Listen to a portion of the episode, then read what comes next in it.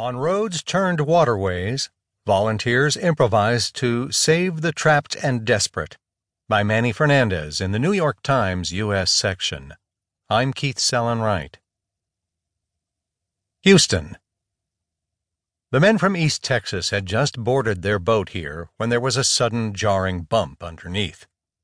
Fire hydrant, explained Cody Cullum, 33, with a weary shrug. The men were riding down an urban